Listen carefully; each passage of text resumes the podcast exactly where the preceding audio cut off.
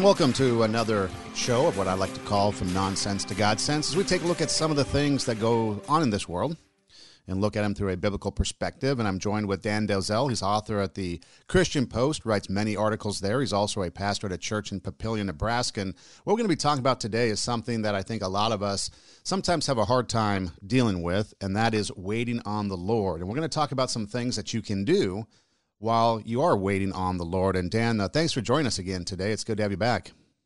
Well, it's great to be with you again, Son. Looking forward to uh, talking about something that I know we all have to do at times. Not always easy to do, but uh, I think these will be some uh, some good things for us to consider, and it can help all of us when we have to have those periods of waiting.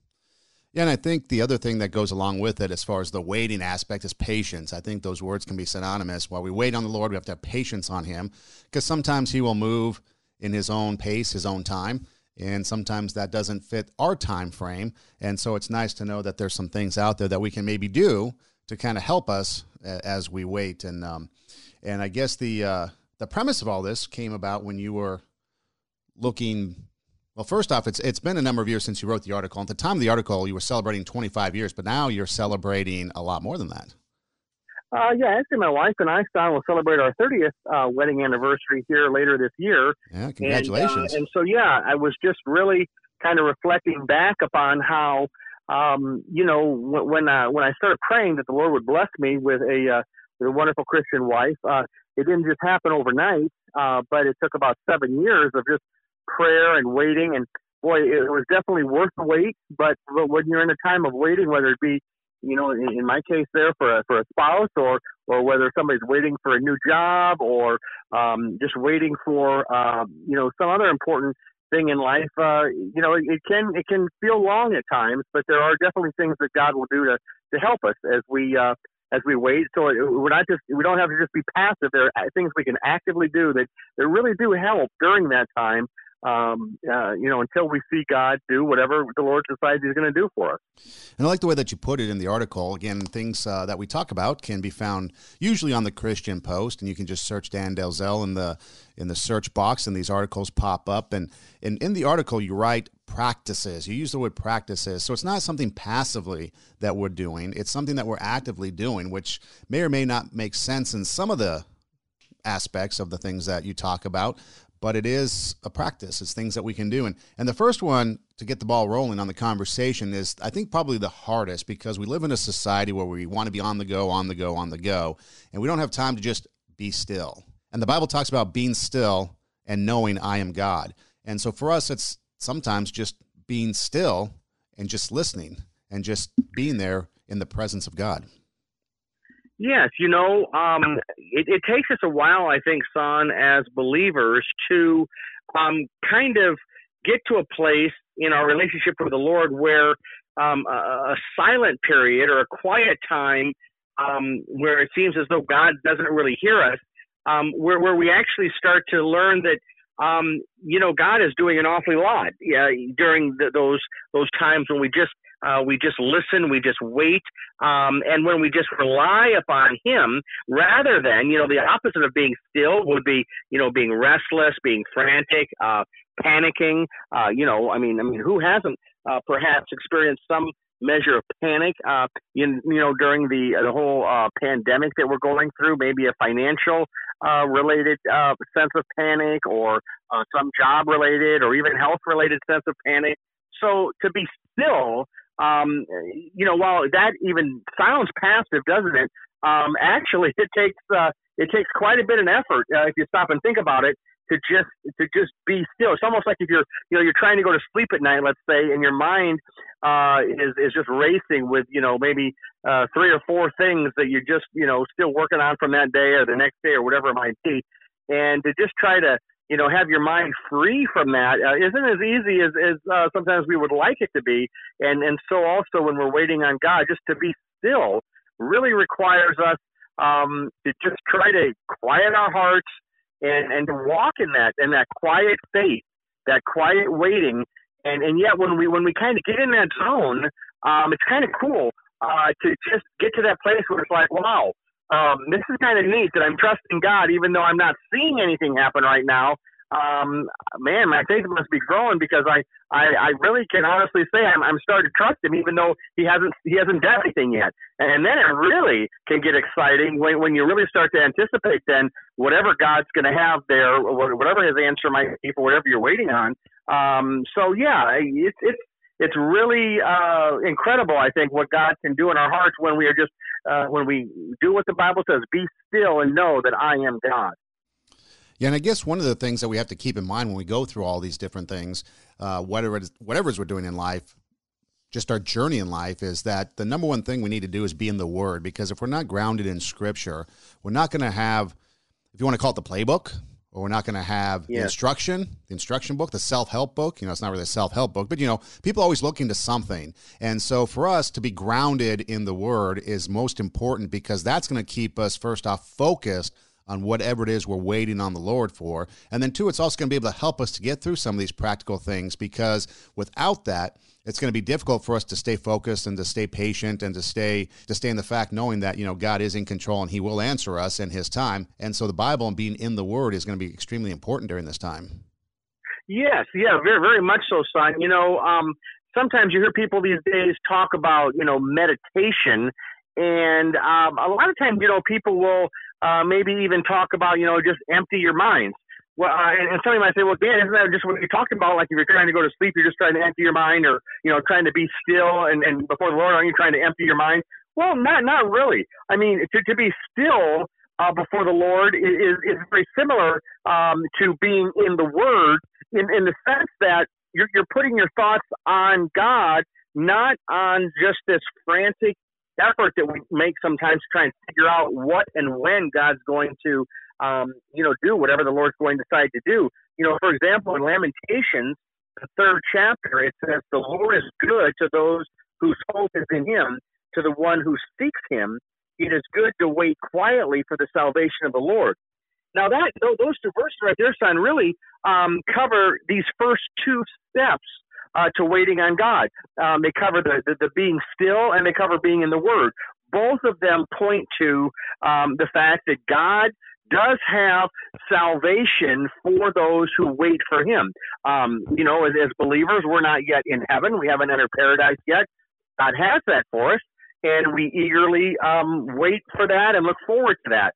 Likewise, um, you know, when I was praying for seven years uh, for a for a Christian wife, and again, not knowing for sure that God was even going to bless me with that. I mean, I I had a longing for a soulmate. I, I didn't feel as though God was calling me to just live my whole life, you know, as, as a single as a single guy. Although there are you know plenty of you know just amazing Christians who do live you know, as a single man or a single woman, and and you know, some people have that calling. Uh, but but be that as it may, um, waiting upon God, waiting in the Word is so key to maintaining a proper focus as we wait because it helps us on to stay grounded in truth, to stay grounded in God's love, to stay grounded in really the fact that that you know this this this waiting that we're doing it, it has uh, someone backing it up um, who has all power and and as the almighty creator. It's almost like you know the the reason many people maybe trust having their money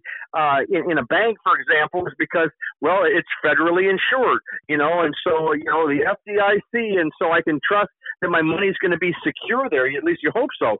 Well, if you can trust your money to a bank, how much more can you trust your your longings, your prayers, your your dreams, everything in your life um, you're you're you're looking forward to going to heaven. How much can you trust the Creator of the world? So, um, boy, a lot of these things we don't really start to wrap our mind around until we're still before the Lord. Be still, and then be in the Word, and then the Word starts to fill us with a lot of this truth here and these things that we're talking about. Yeah, what I find interesting too is that when we sometimes want to sit down and let's say read we oftentimes think it's a, project it's something that we have to do and maybe we don't mm-hmm. have time for it and maybe you know this and maybe that and we start making up excuses but then once we actually do sit down we start studying then we realize wow time flew and I maybe spended more time than I wanted to. And then I realized that all the other stuff that I had to do wasn't really as important. And so I guess the point is, it's just kind of fascinating that how sometimes we think of getting into the Word can be something that is a, a a must that we have to do as far as a check off the list type of thing or something that is kind of right. mandatory you know something maybe negative in a way but yet mm-hmm. when we mm-hmm. do get into the word we we we eventually see what that does to us and how it uh, nourishes us and then the time that we maybe we think okay maybe 15 minutes turns to 30 maybe 30 turns to an hour and then we realize right. that wait there is time to do this. And when I do get into the word, there's a lot of benefit from it. And it's not that task, I guess is the word I'm looking for. It's not that task that I have to do, but now becomes something that I want to do, look forward to do, and actually enjoy doing.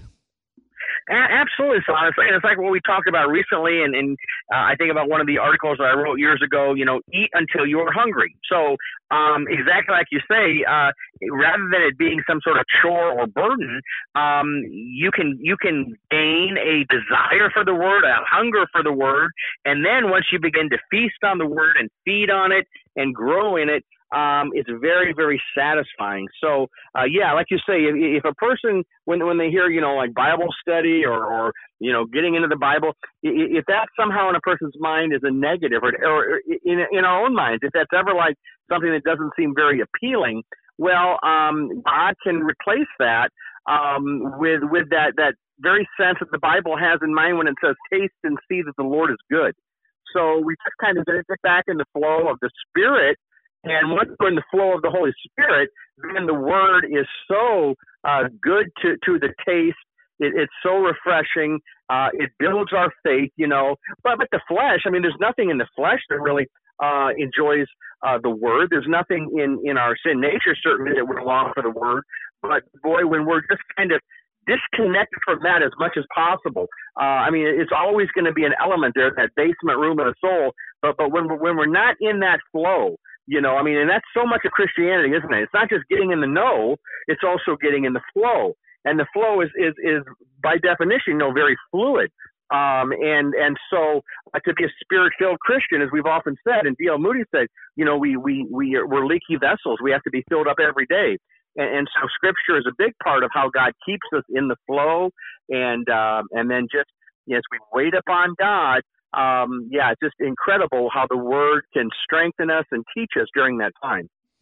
Talking with Dan Delzell in our weekly conversations, talking about waiting on the Lord. And Dan, you're right. One of the things um, that is affecting everybody today is that, as you put it, the ominous enemy of worry. We're in such a state right now of worry. People are concerned about maybe not having a job to go back to. People are concerned about their health issues. You know, I see people outside walking and you know they they see someone else approaching them and they get in this panic mode like i'm too close to them i need i need to move away and and all of a sudden it's like all this worry can you know takes us throughout our day because there's so much that people are worried about but yet yeah. there's a way to avoid all that worry and god does deliver us from that ominous enemy as you write of worriness Oh, there's no doubt about it. You know, the uh, the humorist uh, Erma Bombeck, uh, she said something about worry that um, uh, can be helpful here. She said, uh, worry is like a rocking chair. It gives you something to do, but never gets you anywhere. And, and, and I think that's so true. You know, um, just picture, son, how many times, you know, we, um, even as Christians at times, you know, we're sitting in that rocking chair uh, in our mind we're rocking back and forth. You know, we're we're we're trying to work it out. We're trying to figure it out, um, and, and we start to get frantic about it. You know, but um, but you know, if we just would um, turn to the Lord uh, and and and ask the Lord to give us a deeper understanding, um, it's incredible what God can do. You know, there was a famous physicist who said, "Nothing in life is to be feared; it is only to be understood." Now is the time to understand more so that we may fear less. And that's a, a kind of a neat insight because in this day of the coronavirus, um, you know, everybody wants to try to understand what's going on. Um, everybody's experienced some level of fear with it. But, you know, it's been pointed out, Son, that um, it's not like this is the first time that um, we, we've encountered, you know, a, a serious challenge. Um, you know, somebody um, had, had put together a list of things uh, that show uh, and the estimated number of deaths in America uh, to to other factors. And, and, if you go way back, you know, 100 years ago, that flu pandemic, um, they say that it, it cost 675,000 lives in America. Uh, you know, the Civil War, 620,000 lives. Just think about that. You know, well over half a million lives. Uh, World War II, uh, 405,000 uh, lives. World War One, 116,000 lives. And, and then there was a flu pandemic in 57 and 58, 1957, uh, and and that one had 116,000 uh, deaths in America. Uh, and then 1968, again, another uh, 10 years later, had 100,000. And so here we sit with COVID-19 now, uh, you know, over 90,000 deaths so far uh, in in the United States. Um, you know, 22,000 in New York alone. I mean, they've been hit so hard. I just saw today that the uh, I think it said the the nursing homes, and maybe it was New York and New Jersey. Between the two of them, have had like 10,000 deaths. I mean, which is just you know, just uh, oh, so uh, so far beyond anything we would have thought. And yet, um, you know, here we sit, you know, with with all these other things that we've had in America. Uh, you know, the Vietnam War, uh, you know, close to sixty thousand people died. The Korean War, you know, thirty six thousand. So COVID nineteen certainly has taken a toll, obviously, on on tens of thousands of people. But um, you know, it, it's not like it's um, you know, the first time something like this has come around, um, the more we understand about the world in which we live, um, the more we're going to uh, to understand um, and and and just wait upon the Lord. You know, uh, uh, one thought that just occurred to me, son. You know, a neat topic that perhaps you and I could even address uh, next week, maybe uh, in our in our time together, is something I'm going to be talking on uh, this Sunday in my message which is entitled uh, "Why Didn't God Prevent COVID-19?" So, you know, without going too far down that one today, you know, we're talking about you know waiting on God, but that that certainly is a, an interesting question and one that people have wondered about. But if that might be something uh, here at some point too, we, would want to look at. Yeah, and I think the opposite to that, as far as the worry aspect that you were talking about and things that we've gone through and people have you know persevered, is the other aspect that you know you write in this article, uh, ten things we can do while waiting on the Lord and in times of of distress when we're actually waiting on Him, you know, is that He delivers us in our present hour of need.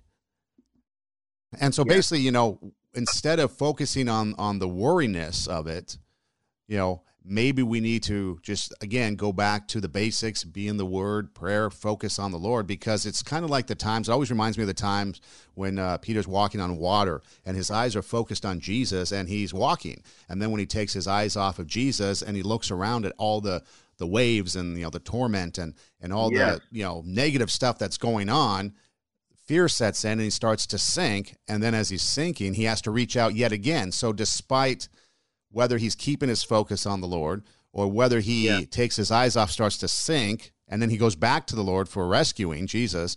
You right. know, every every every aspect of that story has him going back to Jesus. And so yeah. that should demonstrate to people that, you know, we can be assured that God will deliver us in our time of need. Two, yeah. that he is the answer, you know, just based right. on that story too. And then three, I think we've talked about this many times too, is that, you know, we oftentimes focus on this world. And yes, we want to be in this world and we don't want bad things to happen to us, but we also need to make sure that we're ready for all eternity because we do we never know when our time is going to be up. Yeah, that, that that's exactly right. And you know, when you mentioned that about you know Peter uh, walking on the water, son, it it also makes me think of you know Jesus uh, uh, and and the, the, the Bible verse where the Lord says, you know, come to me, all you who are weary and burdened, and I will give you rest. And, and so that is not a passive thing, is it? That's a very active thing to come to the Lord, uh, to come and seek rest from the Lord.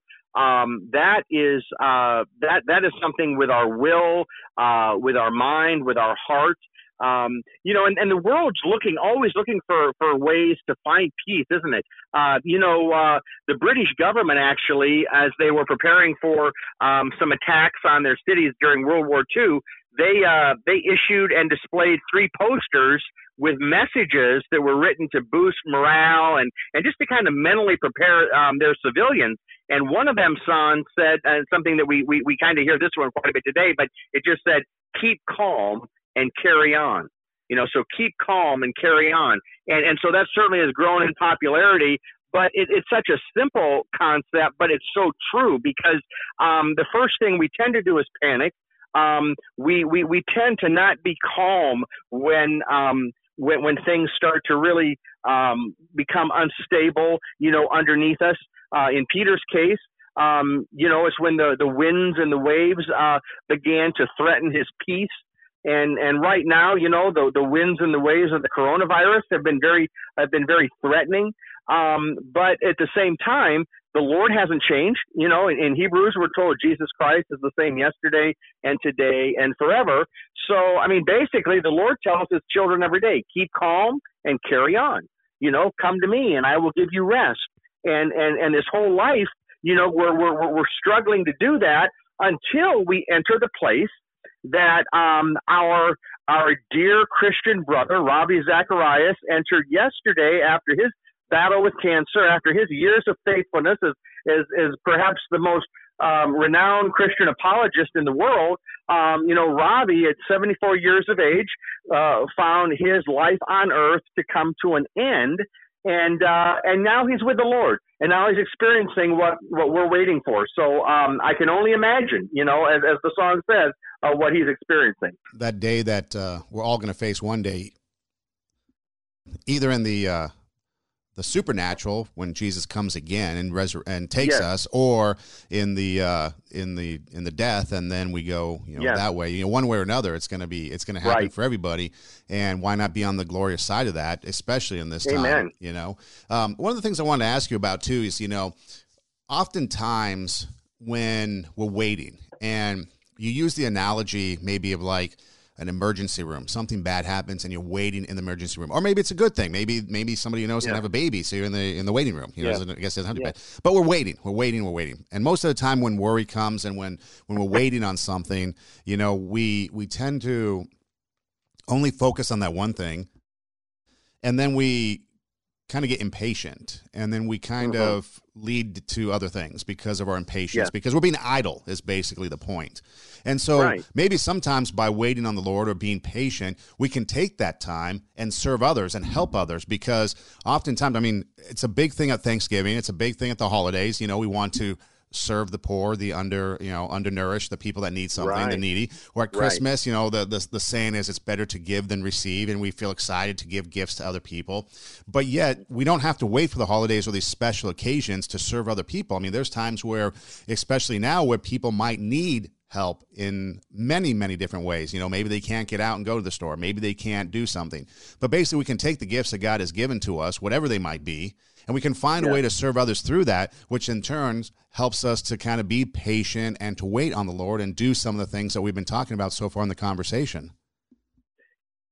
Such a good point, Son, because it, it's kind of similar in a way, I guess, to something I think about. I heard Rick Warren say one time uh, he was talking about temptation, and it just kind of stuck with me.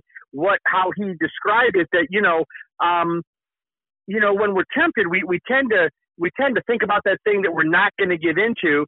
And, and like the, the good point Rick made was just, you know, how much better rather than focusing on what we're not going to be doing, focus on something entirely different, but very positive, very wholesome, very good, very edifying, and just fill your mind with that rather than just this other thing you're not going to be doing. And, and likewise, you know, when we're waiting upon God, rather than just kind of sitting there and twiddling our thumbs and thinking, boy, I'm just going to, I'm going to try and walk in faith here and I'm just going to, as, as getting hard, um, why not fill your mind and your time with something that will provide you even more power in the waiting and a blessing to others? So uh, the Bible is, is telling us constantly about our role as disciples to serve others and how um, you know, Jesus said, even the Son of Man did not come to be served, but to serve and to give his life as a ransom for many. So, you know, as Christians, there are many times where we're called to wait. But, um, you know, we're, we're never told in the Bible, uh, for the most part anyway, that, that, you know, there, there are times that we're not to be serving. I mean, unless we're just, you know, having time alone in prayer, which is very important, um, unless we have, you know, something else that would maybe keep us from serving others, maybe a, an illness or something like this, um, you know, we are as much as possible to be serving others. And, and just as you said, Son, the more we do that, the more it helps uh, us wait upon God. And then, like you say, the next thing you know, I mean, so much time has passed. And it's amazing how um, sometimes we get through that period, Son, and it's almost like that country song, you know, thank, thanking God for all the unanswered prayers. I mean, sometimes we go through that period of service and we're like, yeah, you know, Lord, that thing I, I, I asked you about um, before, um, let, let's maybe uh, maybe it's maybe it doesn't really need to, to be quite the way I was asking. It. I mean, it's amazing how God changes our desires when we delight ourselves in the Lord and, and begin to serve others with His grace. So there's so many benefits, obviously, that come when Christians serve. And, and, and if that hadn't been going on, you know, really for centuries, son, we wouldn't see so many of the hospitals, the um, the uh, homeless shelters, the soup kitchens. I mean, you know, vast majority of those seem to have been started by by Christians um, who are serving others. Many of them waiting, you know, waiting for maybe less persecution in their own homeland, uh, waiting for better health, waiting for a spouse, waiting for financial assistance, whatever it is. Meanwhile, they're serving, serving, serving the way that Billy Graham, uh, I'm sorry, Franklin Graham, his son, and, and Samaritan's Purse, uh, you know, served those in New York City when they took, you know, their their their work there to help people with the coronavirus. And uh, and don't expect the world to applaud you though, because even there, you know, um, there were there were some, you know, with hard hearts that, that found reasons to criticize Franklin Graham's organization for being there, which is just, you know, beyond me how that could happen. But that's the world we live in. You know, Jesus said, if the world hates you, keep in mind that it hated me first. Dan Delzell with us talking about uh, waiting on the Lord. He's an author of the Christian Post, and and Dan, you mentioned uh, well. First off, before we talk about prayer, it kind of reminds me of of when you were when you were having the when you were talking about you know, refocusing. Like if we're serving others, God may change what we want, change our desires.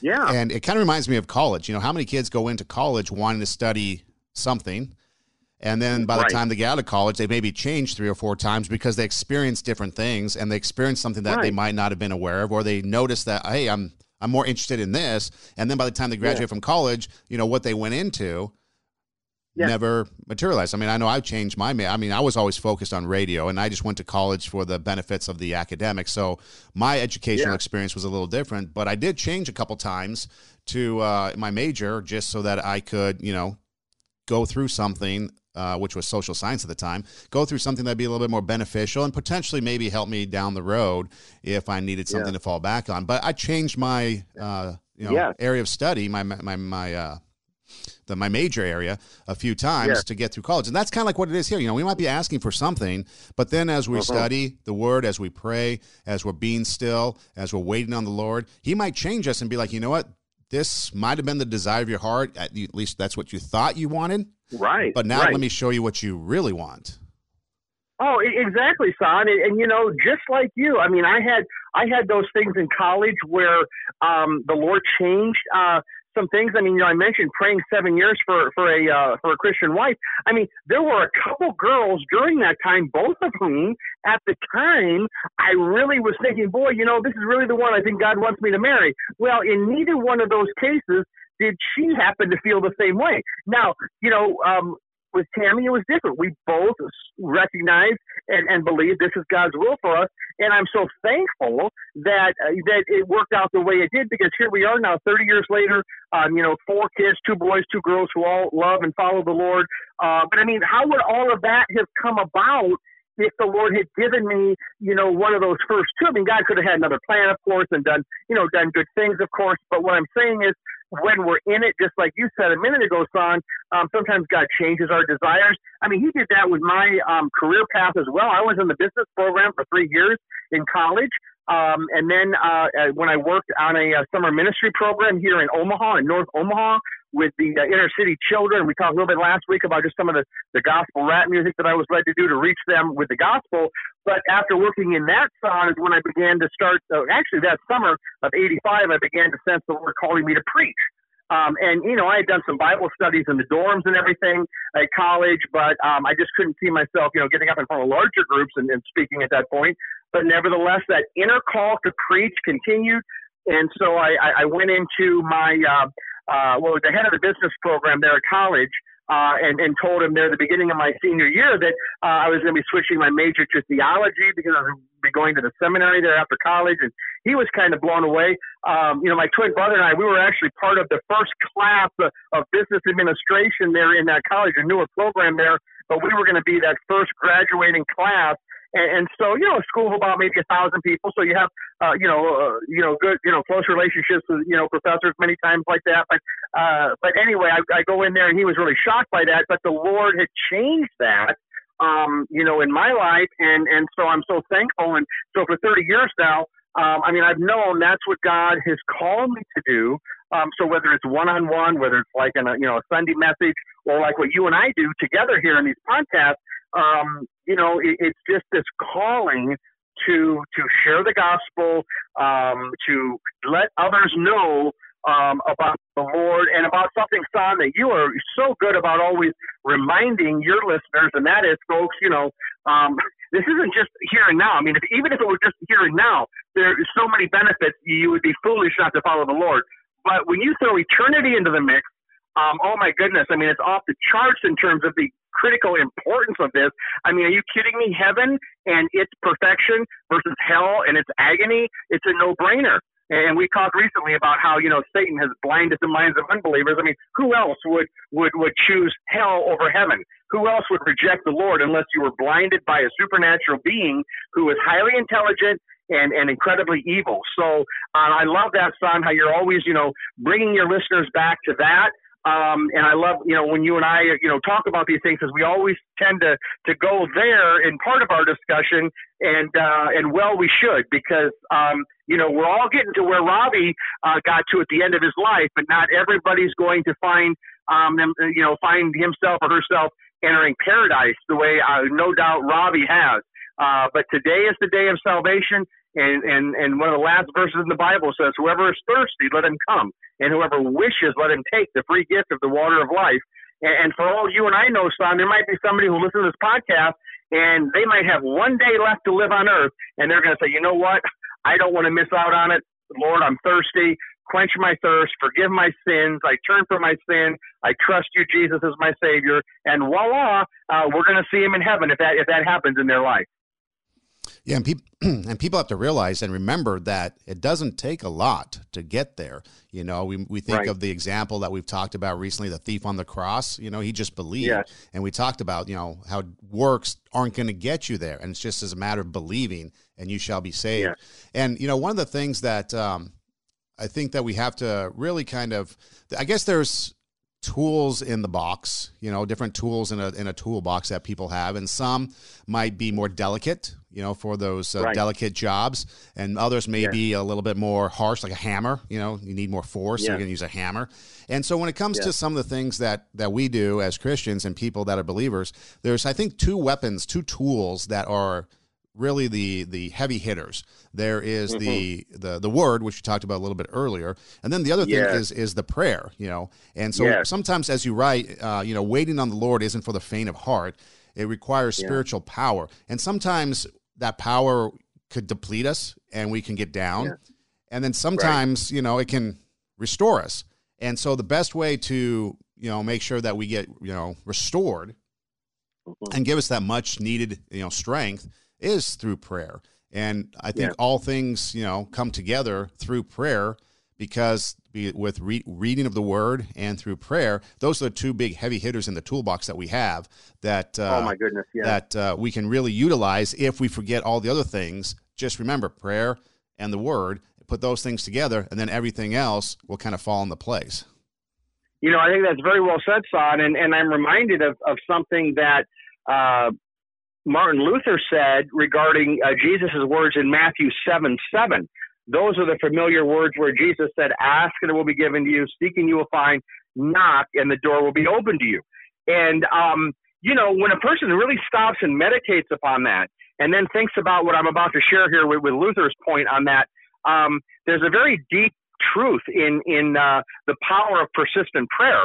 But you know, Luther pointed it out this way. You know, he said sometimes we'll go to God with a with a request, a petition, and and we'll ask Him for it. You know, and and we'll do this for a while, and you know, after a while, we kind of just feel like. Well, you know, God's not listening, or God doesn't care, or you know, my prayers really don't matter, or you know, I'm not seeing anything happen here, and I thought God was going to do something, you know. So we ask, and then nothing seems to happen. And so Luther said, in those situations, then we have to go on to that next stage of prayer, the seeking you know, ask and it'll be given you, seek and you will find. So that kind of brings us into that maybe that second stage of prayer. And I wish I could say when that's going to be. Uh, it's going to be different in every case. You know, if we were to space out, you know, my seven years of praying for a Christian wife, you know, I mean, I suppose you could uh, say, you know, each stage was was you know over two years, if you want to put it that way. But but in that second stage, you're seeking uh, the Lord, and you're and you're like maybe just getting even more convinced God's going to answer my prayer, and, and I'm just going to be strong in faith and wait and, and keep praying. And so you do that maybe for days, weeks, months, maybe even years. Okay, and, and it's still it, it, it's almost like God is asleep. You know, it's like what in the world is going on here? You know, and, and yet um, you're praying about something, as I was in the case of a, of a Christian wife, that you're convinced God wants to bless you with. You at least believe in that case. I, I believe He did.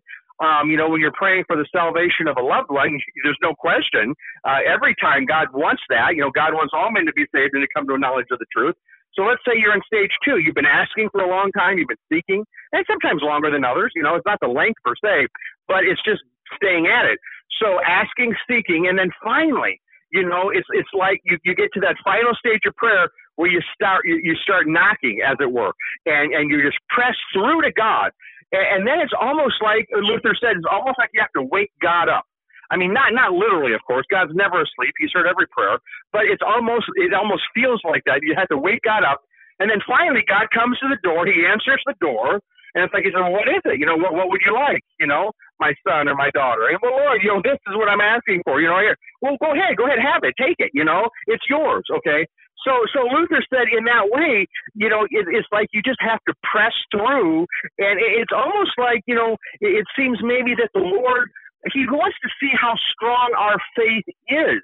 Um, you, you know, he, Jesus did tell that, that that parable, you know, of, that woman and the judge, and and she kept coming to the, you know, the judge in, in Luke 18, uh, wanting to justice from this judge, and uh, and, and you know, finally he got worn out with her coming to him, and and and he finally granted her request just so he could be relieved of her persistent, you know, pleading with him, and and and then Jesus says, you know, hey, how much more will your Father in heaven, you know, bless you if if, if, if an unjust judge is going to do that just to get rid of this woman you know, your Father in heaven who loves you dearly. Um, you, you think He doesn't want to answer your prayers? You think He doesn't want to give you good things?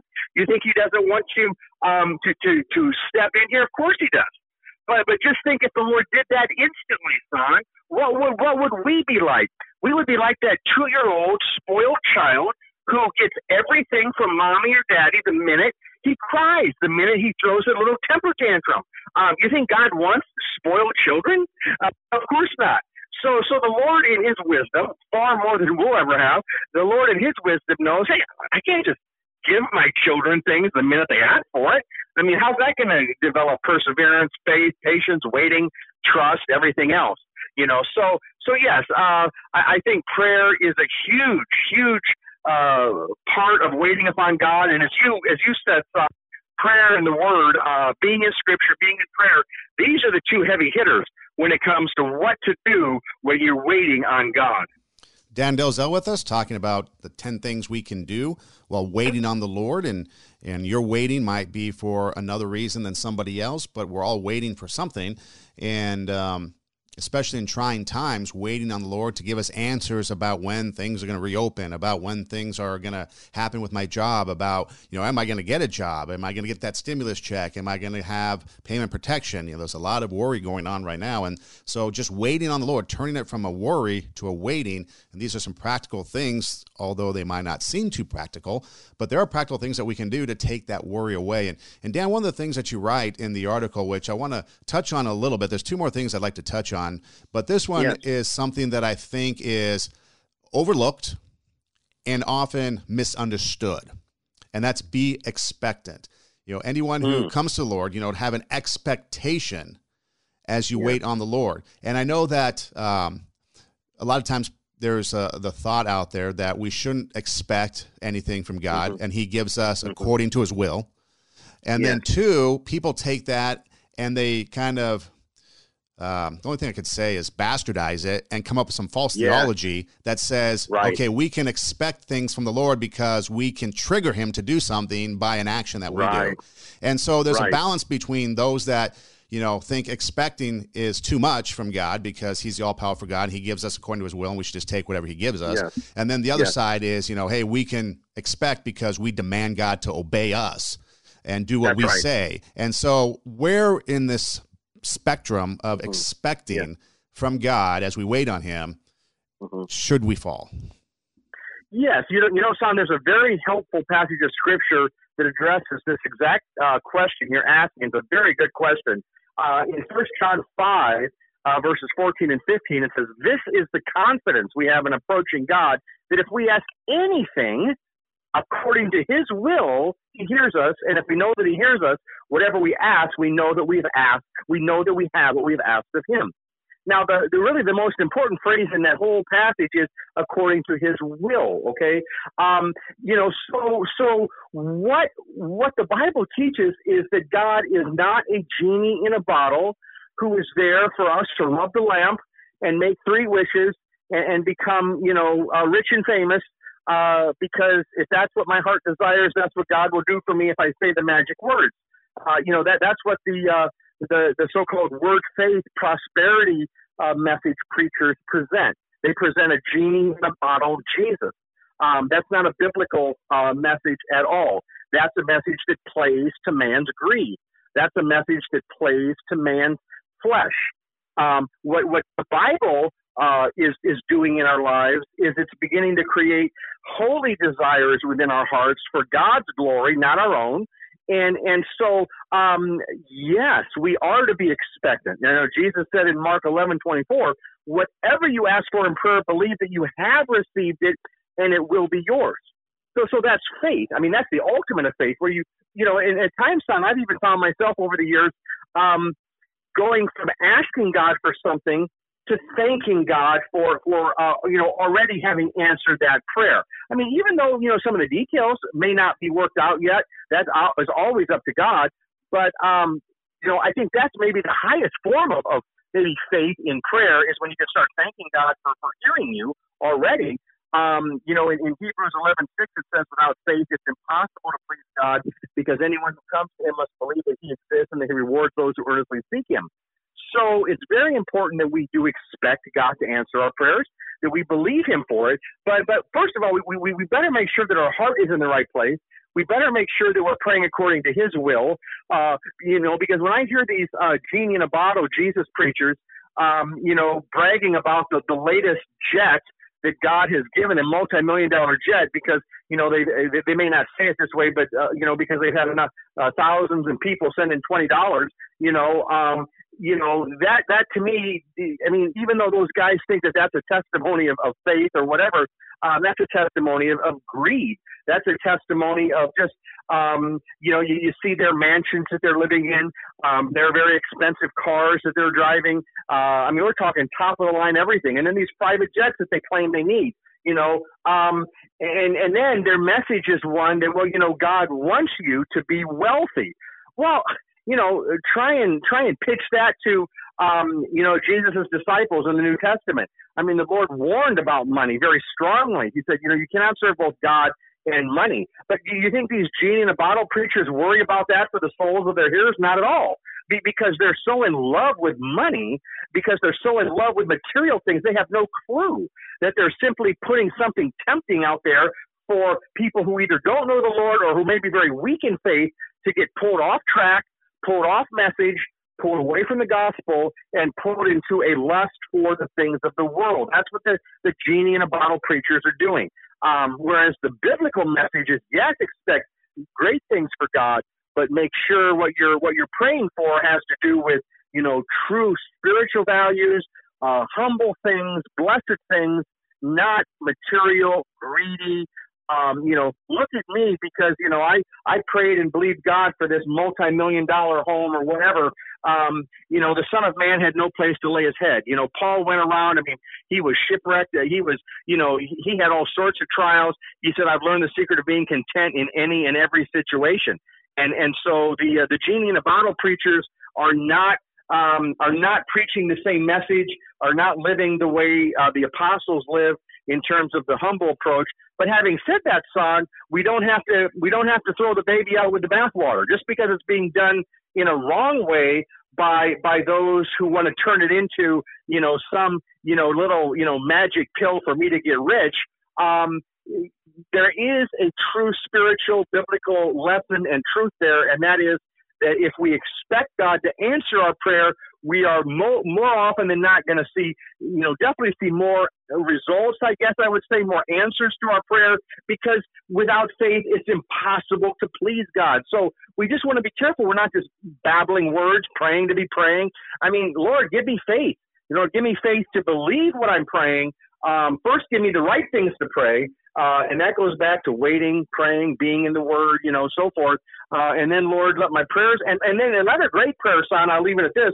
You know, what we could say is, you know, Lord, if, any of this is not in line with your will, then Lord, please, uh, please ignore it. Uh, my foolishness, my, you know, my misunderstanding here. And, and this is why it's so good to pray, Lord, uh, if it be thy will.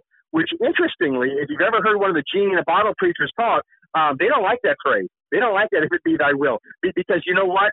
Um, just listen to them talk. For them, it's all about if it be my will. You know, my words get to create my reality. I have the power to do whatever I want to do with my words and my prayers, and I can live however I want to live. And God's going to give me this, and God will give it to you. Just look at my mansion; He'll give you one of those. You know, just send me your twenty dollars, and you'll see it coming. I mean, it's all a scam you know and thankfully um, you know uh, thankfully there are many faithful christians and christian ministers who who understand that the deceitfulness of that method and the truth of scripture when it comes to um, believing god for answers to prayer for the salvation of others for spiritual blessings and so on and so forth yeah you mentioned the genie in the bottle jesus i don't know of anybody that has ever gotten anything by rubbing the bible three times but if you open right. if you open it and read it, that's where you know the true magic really comes from, and it's not even magic. Amen. You know? Amen. You know, the last thing I want to touch on here is uh, one of the things that oftentimes we overlook again.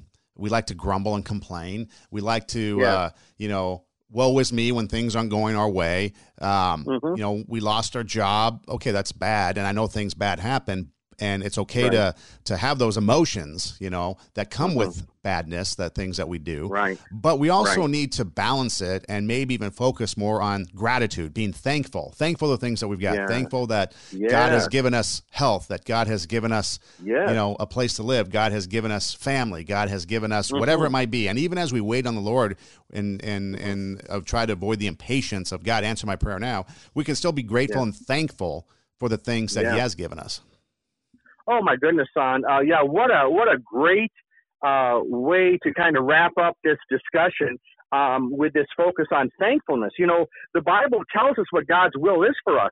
Uh, that is to be joyful always, to pray continually, to give thanks uh, in all circumstances.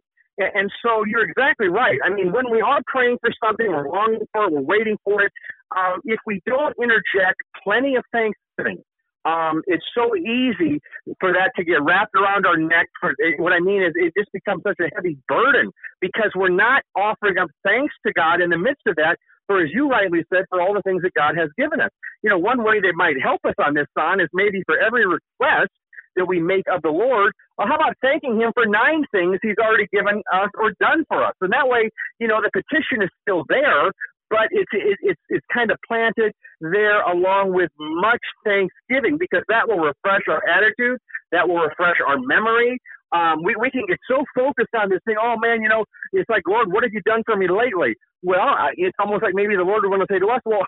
How about counting your blessings? You know, how about going through some of the things I've done, uh, both in your past and in your present, you know, as well as what I'm going to do in your future? How about thanking me for those things? Watch what happens with your attitude. Watch what happens with your faith. Watch what happens with your prayers. Watch what happens with just the way you treat other people when you are living in thankfulness rather than just getting so obsessed, maybe overly obsessed. You know, I mean, and what I mean there is, yes, we're to be focused on our prayer requests and, and, and to walk in faith, but we need to keep it in balance. And what I mean by that is, um, you know, uh, our Christian life is more than just that answer to prayer. It's much more than, than that. So we want to, we don't want to lose sight of that.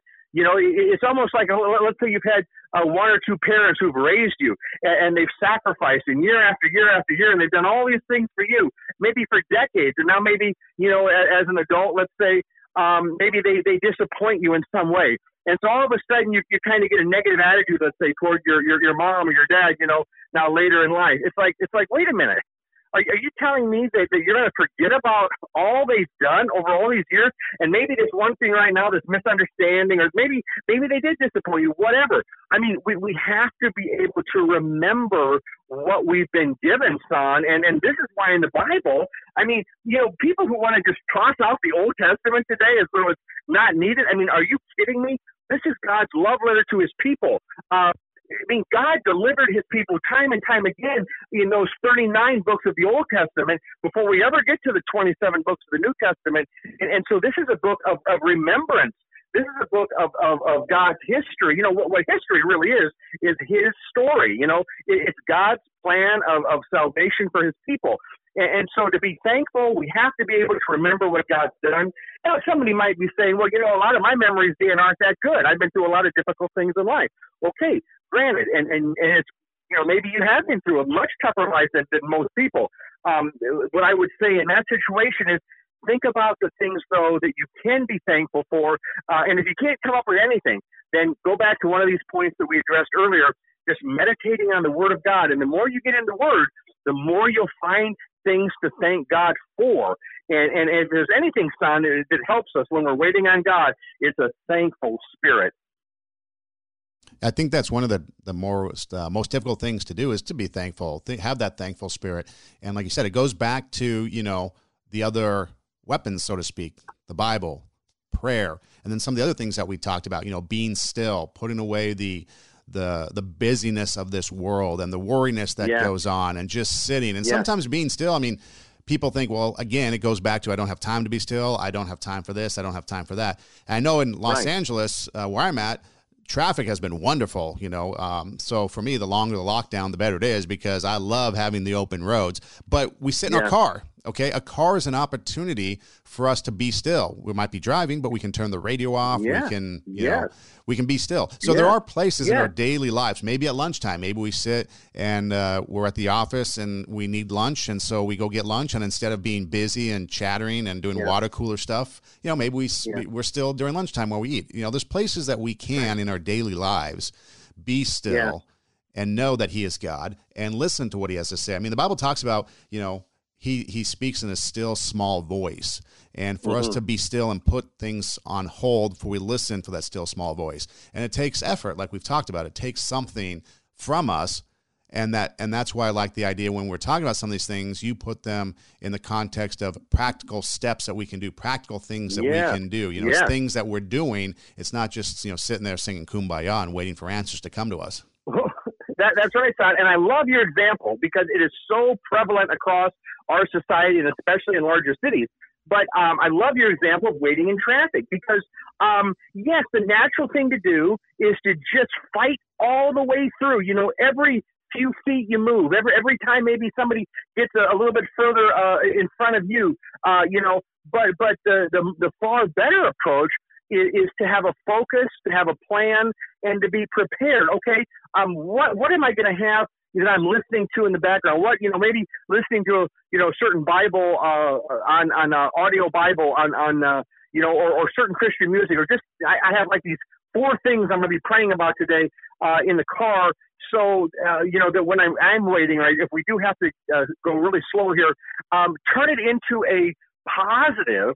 Turn it into something where um, rather than it just getting you frustrated, uh, instead, you are using that, and then when you get to your destination, it's going to be so much better anyway. You know, um, we we have to be able to.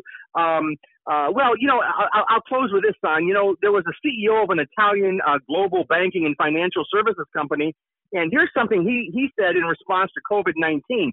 He said, when you have a big shock, you need to think in terms of discontinuity. Your behavior needs to handle discontinuity. Otherwise, it won't work crisis management has always shown that. When you have a big crisis, if you anticipate and manage the discontinuity, then you're okay. That's what we need to do on every topic. And, and so if we apply that to our Christian faith, yes, there's a lot of discontinuity uh, in our lives. Um, and, and a traffic jam for many Christians is part of their daily grind. But if you if you plan for it, if you manage it, if you say, okay, here are the steps I'm going to take during it. I mean, who's to say, son, that the Lord hasn't hasn't allowed us to get in that situation so we can learn how to pray. And sometimes we're so busy trying to get to that next thing, that next step, um, that, that next place that we're driving to or whatever it is, that we miss on the journey what God's trying to teach us. And, and I'm as guilty of that as, as, as anyone. I'm sure you'd say the same thing, Simon. We all are. We all fall into this. Okay, and it's a little bit easier for some of us, you know, maybe to say this uh, as, as we get a little bit older, you know, uh, especially when we're younger. I think it's harder to have uh, that perspective. But um, the discontinuity is going to happen. COVID 19 is the latest. Uh, but there have been other pandemics, there have been world wars, there have been all sorts of things. Um, everybody's going to die. I mean, you know, major discontinuity took place in the Garden of Eden when Adam and Eve sinned, and uh, you know that would make for great discussion too, Son, uh, here about um, you know all these things traced back to that, all these trials and so forth. But but for today, I mean, what a what a wonderful talk. I mean, so blessed to be able to hear your thoughts and, and bounce ideas uh, uh, off of you and, and have a share on this. And hopefully the listeners will, will find some practical steps as they too, like you and I, uh, are waiting upon God. What do I do while I'm waiting? And, and here are hopefully some things that will help.